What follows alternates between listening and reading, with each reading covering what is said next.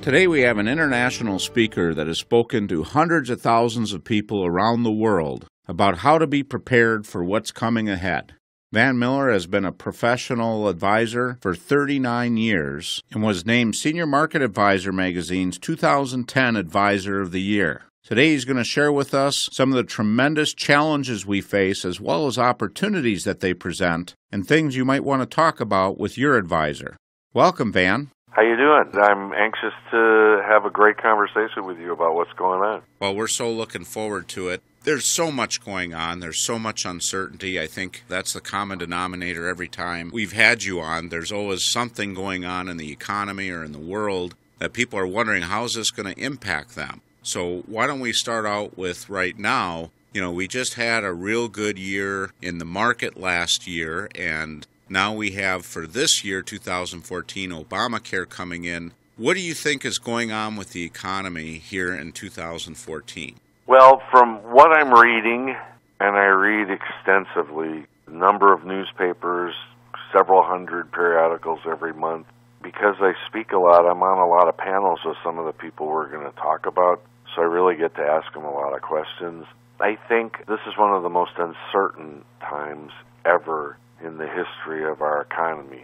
What's going to be fun talking about is how vast the differences in the opinions of people about what's going to happen.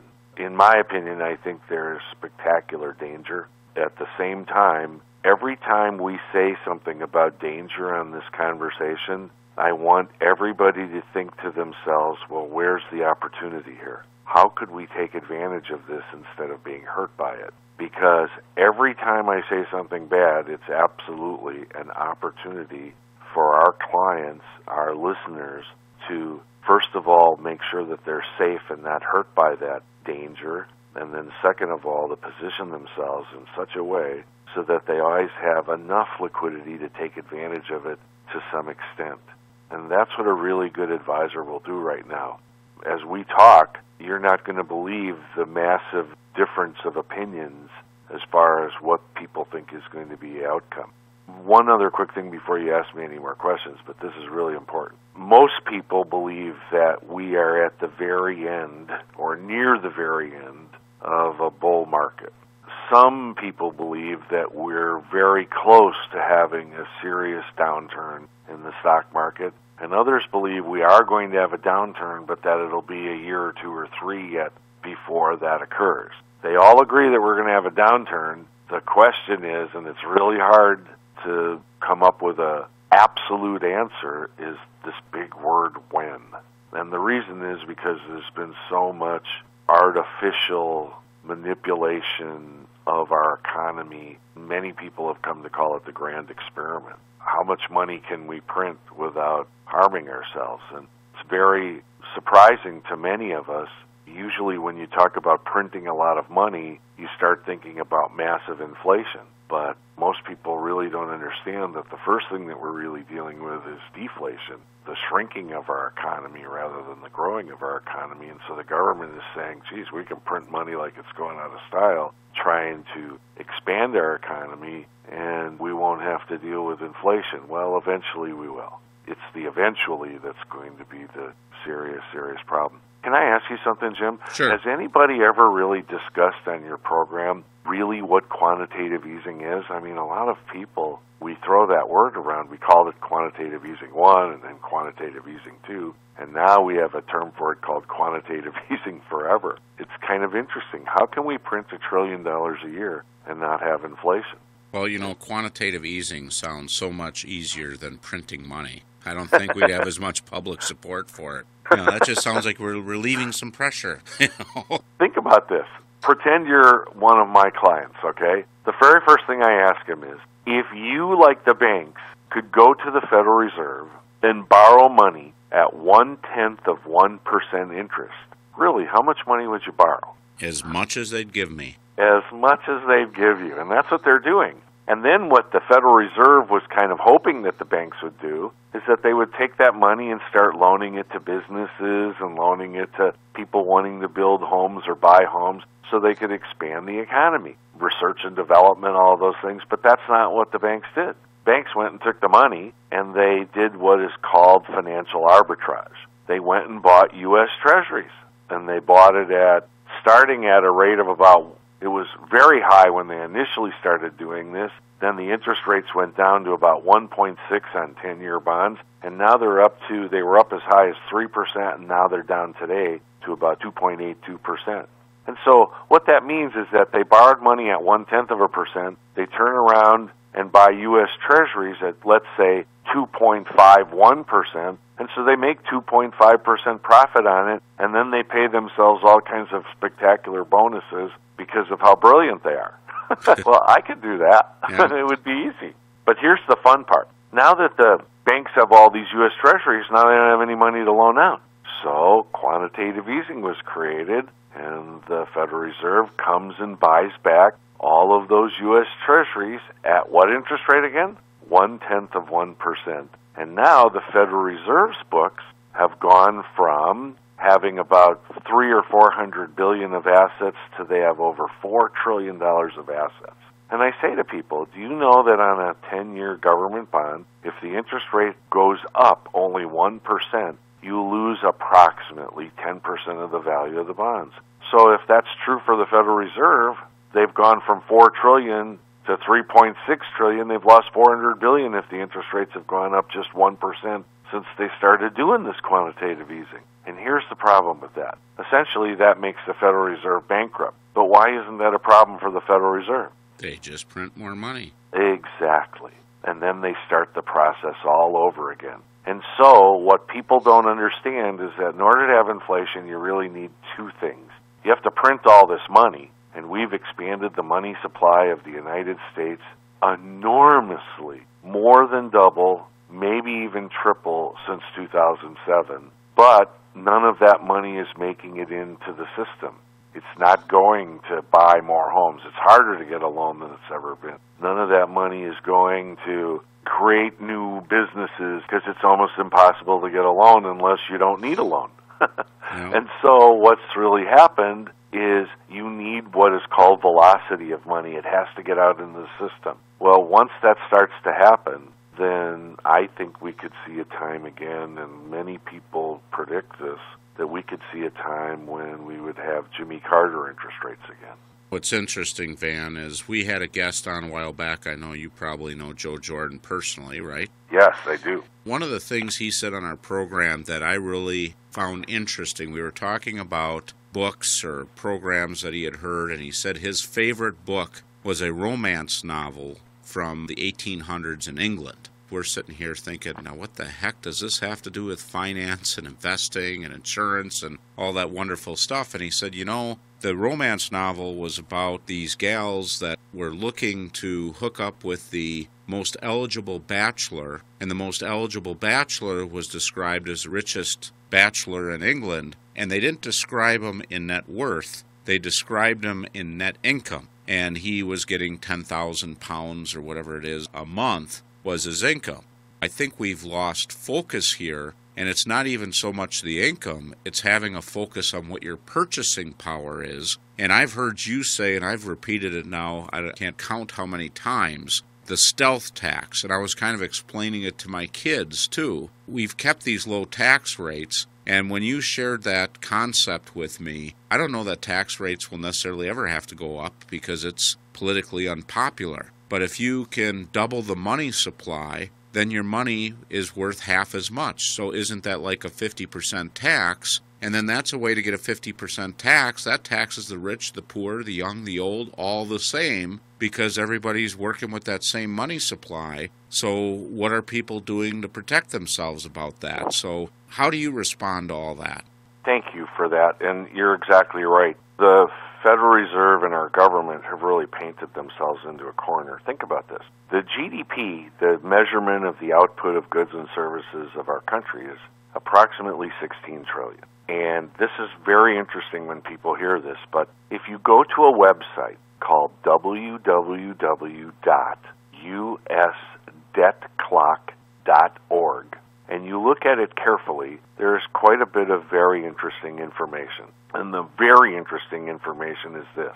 At the federal level, we are taking in approximately 2.8 to to three trillion dollars of taxes, which include individual taxes, corporate taxes, and Social Security and Medicare taxes. It's 2.8 to 3 trillion. And then if you go and you look at the local level for state and city and property taxes, we're taking in another 2.8 trillion dollars of taxes.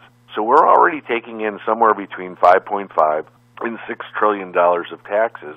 And what anybody that knows economics will tell you is that if we take too much more in taxes, what'll happen is there's not enough money to continue to have your economy grow if the government is a bigger user of the revenues than the private sector. And so what's happened is we're really very, very close to that tipping point where we can't really tax much more. In fact, I would be astonished if we see a rise in the tax rates. What I do believe will happen is you're going to see a reduction in deductions like the charitable deduction is probably going to go away. The state tax deduction is probably going to go away. The deduction for home mortgages is probably going to go away. We're almost certain that you'll see capital gains go away and everything will be taxed as ordinary income. They're probably also going to do away with step up in basis, which means that the values of assets won't be stepped up at death. And here's one that's in current legislation the termination of inherited IRAs. Only spouses will be able to inherit IRAs from each other and defer. Any other person will probably have, I'm going to say, approximately five years to distribute pension assets. We're allowed to have that payout be over their life expectancy, the people that were inheriting the money. And so all of that is going to be taken away. In fact, we're even starting to see exclusions on pension accumulations. We're going to see even a requirement, maybe it's in the legislation talking about 401ks and the like, uh, having to be paid out as monthly incomes rather than the same way Social Security is, rather than be a, an asset that can be inherited by families. And so, with all of those adjustments coming, that's how you'll see the taxes. So, what's going to happen is we're not going to be able to provide the money that we need. If you go to that debt site again, it shows that the unfunded liability just for two of our biggest programs, Social Security and Medicare, is about $127 trillion. Well, if you have an annual budget of 3.8 trillion, how are you going to fund $127 trillion that's unfunded to pay for Social Security? By the way, I want to be very clear. I believe everybody will get their Social Security, and the answer is easy for the government. They'll print it. They'll say, look it, we didn't raise your taxes. Look it, we told you you were going to get your benefit. Here's what the problem is. What you buy with it will be less and less and less. And the simplest example is you just say to a couple at 65, you say, look it, if we have just 5% inflation, not hyperinflation, not nutso inflation, not Jimmy Carter inflation. If we only have a little bit more than the so-called 2% inflation that we have now, 5, if you retire at 65, 14 years later, you'll need twice as much income to have the same standard of living as you do when you retired. How is that going to be possible?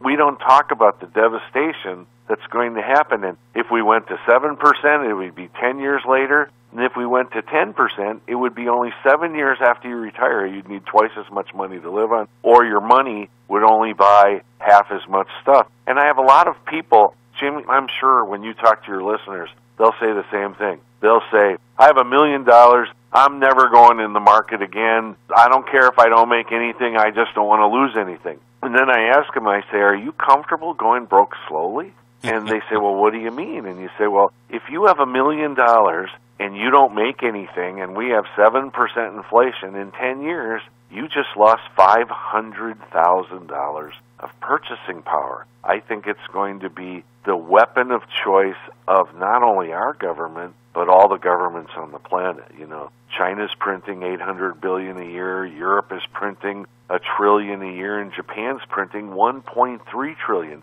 Now think about that. They have a GDP of 5 trillion and they're printing literally, literally 25% of the GDP of their country. They're just printing out of thin air.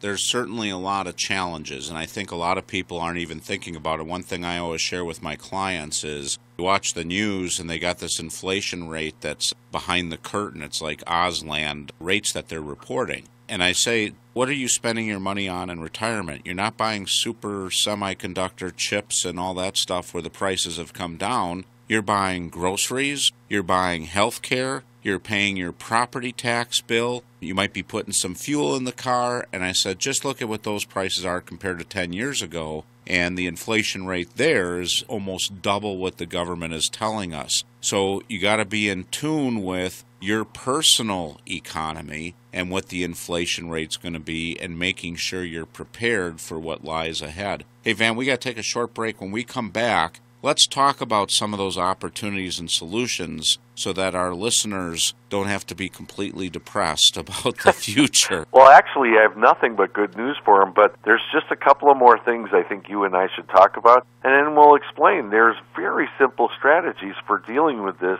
as long as you're organized and everybody who listens and makes a decision that they're going to take action, I think will have spectacular results. All right, we'll be right back. The purpose of this message is to stop your heart for just a few seconds. If you weren't here, what would happen to your family? Would there be enough money for them to have the kind of life you want them to? People with life insurance know the answer. Life insurance isn't for the people who die. It's for the people who live. A reminder from the Life and Health Insurance Foundation for Education, a nonprofit organization. Welcome back as we continue to visit with Van Mueller. He is a international speaker that has gone around the world and talked about these planning opportunities. Before the break, he was talking about all the challenges that people face. The one message I think we can all agree on, Van, is don't put your head and bury your head in the sand and just hope it all goes away. You got to be proactive, work with your team of professionals, and come up with some solutions that are dealing with some of the issues that we face. So let's start out by talking about what do you see as some of the opportunity? We talked about hyperinflation. I know we didn't even talk about Obamacare and what impact that'll have on Americans. Let's talk about some of the solutions because I think we have enough problems that we described in the beginning of the show to not tackle Obamacare. Well, let me this is just really important because in order to set up how we know what the opportunity is, there's a couple of things. The Census Bureau and the Congressional Budget Office just issued a report. It's very important. It said two major things, three major things. First, it said that from 1990 to 2013, incomes had only risen 14%. So in a generation, if you think back to 1990, what the price of gas was, what the price of energy was, what the price of food was, what the price of healthcare was, quite different from 1990 to 2013, and incomes have only gone up 14%. And since 2001, incomes have not increased at all for Americans. So what's happening is these costs are really causing some serious problems for our country. The second thing, in order to understand where the opportunity is, you have to know this information. The second thing that's really, really important is that, believe it or not, 46% of America makes less than $25,000 a year from this report. And about 73% make less than 50 and 86% of America makes less than 75,000 bucks a year.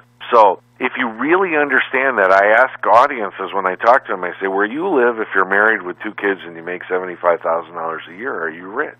And they always say no. So you have 86% of our country really not able to buy anything. So you need to really understand that in order to fix the banks and Wall Street, we decimated the middle class over the last six, seven years with these low interest rates.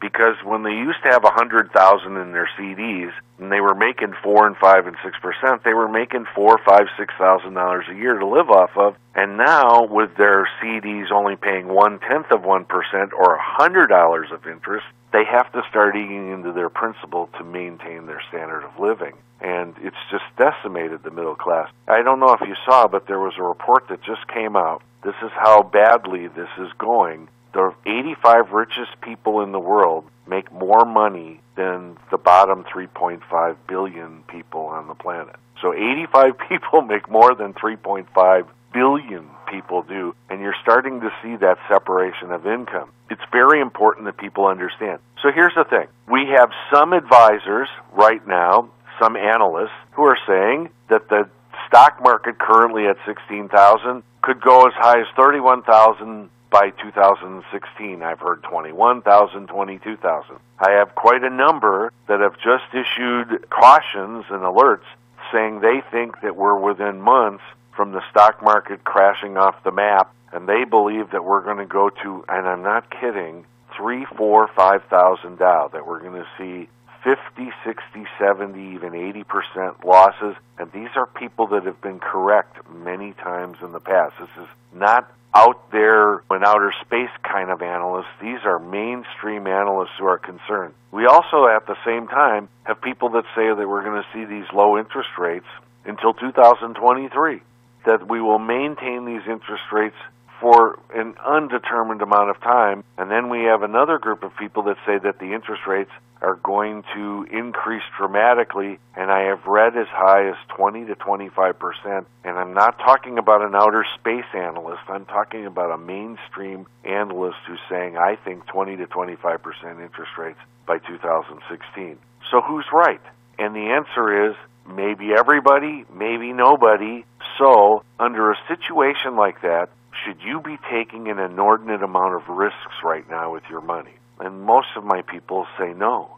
So what if we could keep you safe from all of that volatility, all of that fluctuation, and that we could just kind of sit back and wait for an opportunity to present itself. So if the stock market crashed or gold prices went up, interest rates changed dramatically to our benefit, how could we take advantage of all of those situations? And the way to do that is to first never lose any money.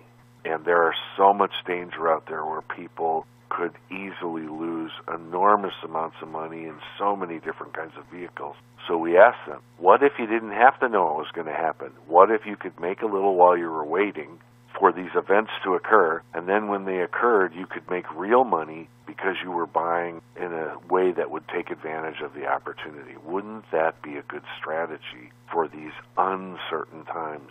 I'm going to have some fun with you, Jim, if you'll allow me. I ask my customers all the time, I say, President Barack Obama, whether you voted for him or didn't, whether you like him or didn't, this I believe. If he could fix our economy, don't you think he'd do it? And they say, well, some of them grudgingly, and some of them say, of course he would. Then I say, Mitt Romney, when he ran for president, I'm not kidding, when he woke up the next day, he really thought he was going to be the president. His advisors told him he was going to win, and so he went to bed.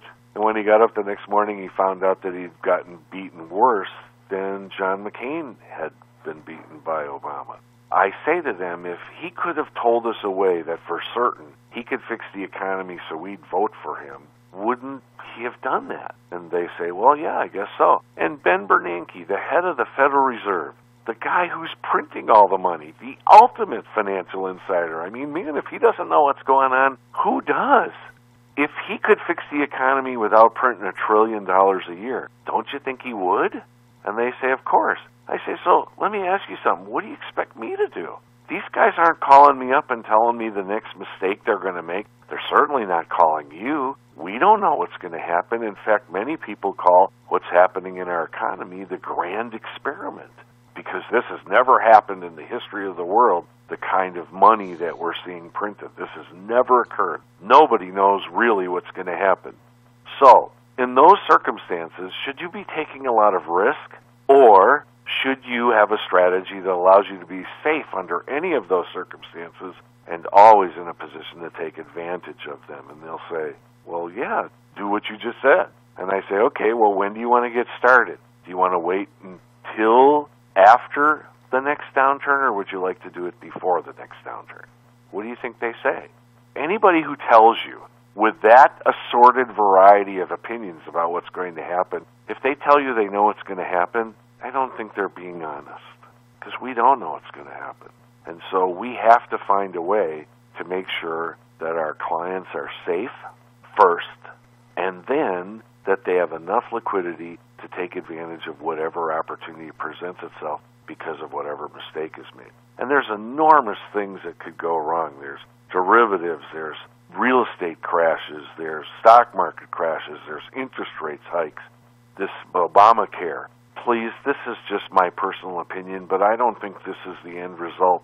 I don't think it's really going to do what they said it was going to do, and I think it was intentional. I think the ultimate thing is that Americans will throw their hands up in the air and they'll go, God, we got to have a single payer system. And I really think that's what they're going for. You know, there's so many rules that they're not telling people, like all the people that they're putting on Medicaid, but they're not telling them that all the states have laws in place that are called the state recovery laws. So if during your life they pay you a claim under Medicaid and you have any money in your estate, they're going to be able to come get that money. The other thing, I don't see this on the news. If you don't make enough money, you don't qualify for the subsidies, and you have to spend down what you have to go on Medicaid. So when they talk about it being a tax law that our Supreme Court said, it truly is. It's a way to get more money for the federal government. Absolutely. And there's even more issues. You know, Alzheimer's and dementia. We have about 4.6 million Americans that are suffering from it right now that we know about, which would be about one out of every eight retirees. They're talking in not distant future that we'll have 15 million people with Alzheimer's and dementia, which will be about one out of every five retirees. So where are we going to get the money for this? What kind of stress is that going to put on families and how can you save for those eventualities and still make sure that you have money for retirement and make sure that you have money in case you die too soon and all of those kinds of issues. Again, we have answers for that in our industry, and just people need to take the time to talk to somebody about it. Van, I really appreciate you coming and sharing with us today. I know we've gone a little bit long. We could probably go for the next two hours, maybe even longer than that. But I guess the moral of the story is if you don't have a strategy going forward, if you're just kind of being reactionary when things happen, I think there's so much opportunity right now. Volatility creates opportunities. And with Obamacare, whether you're for it or against it, when you talk about the issues with people with Alzheimer's and dementia and other issues because people are living longer, there's industries that haven't even been invented yet where there'll be tremendous opportunities. And I think the key is not to have all your eggs in one basket. You got to be working with a team of professionals because if you're not keeping on top of it the way folks like Van is, just having someone who's got their ear to the ground to help guide you through the landmines that are in front of us, I think is more important now than ever. Looking at taxes, I mean, taxes are going to have an impact if they change the deductions. If you just default to whatever falls on your return, it's going to put you in a more vulnerable position. So working with a team of professional advisors can certainly help get you better results over the long run if they're working with you and planning with you and strategizing with you. So thanks a lot, Van, for sharing with us today. Well, thanks for the opportunity. It's so well said. What a tremendous service you're providing for people. The more they can hear about this, at least they have an awareness, and now they make a decision. They make a decision to not do anything, or they make a decision to plan for and have a successful outcome. Well, thanks again, Van. Take care. Thanks. Thanks for joining us this week, and tune in again next week as we explore another phase of the real wealth process. And remember, if anything you heard in today's show you'd like to get more information about, contact your Real Wealth advisor. Also, if you feel that any of this information would be helpful to a friend or family member, just click the Forward to a Friend button.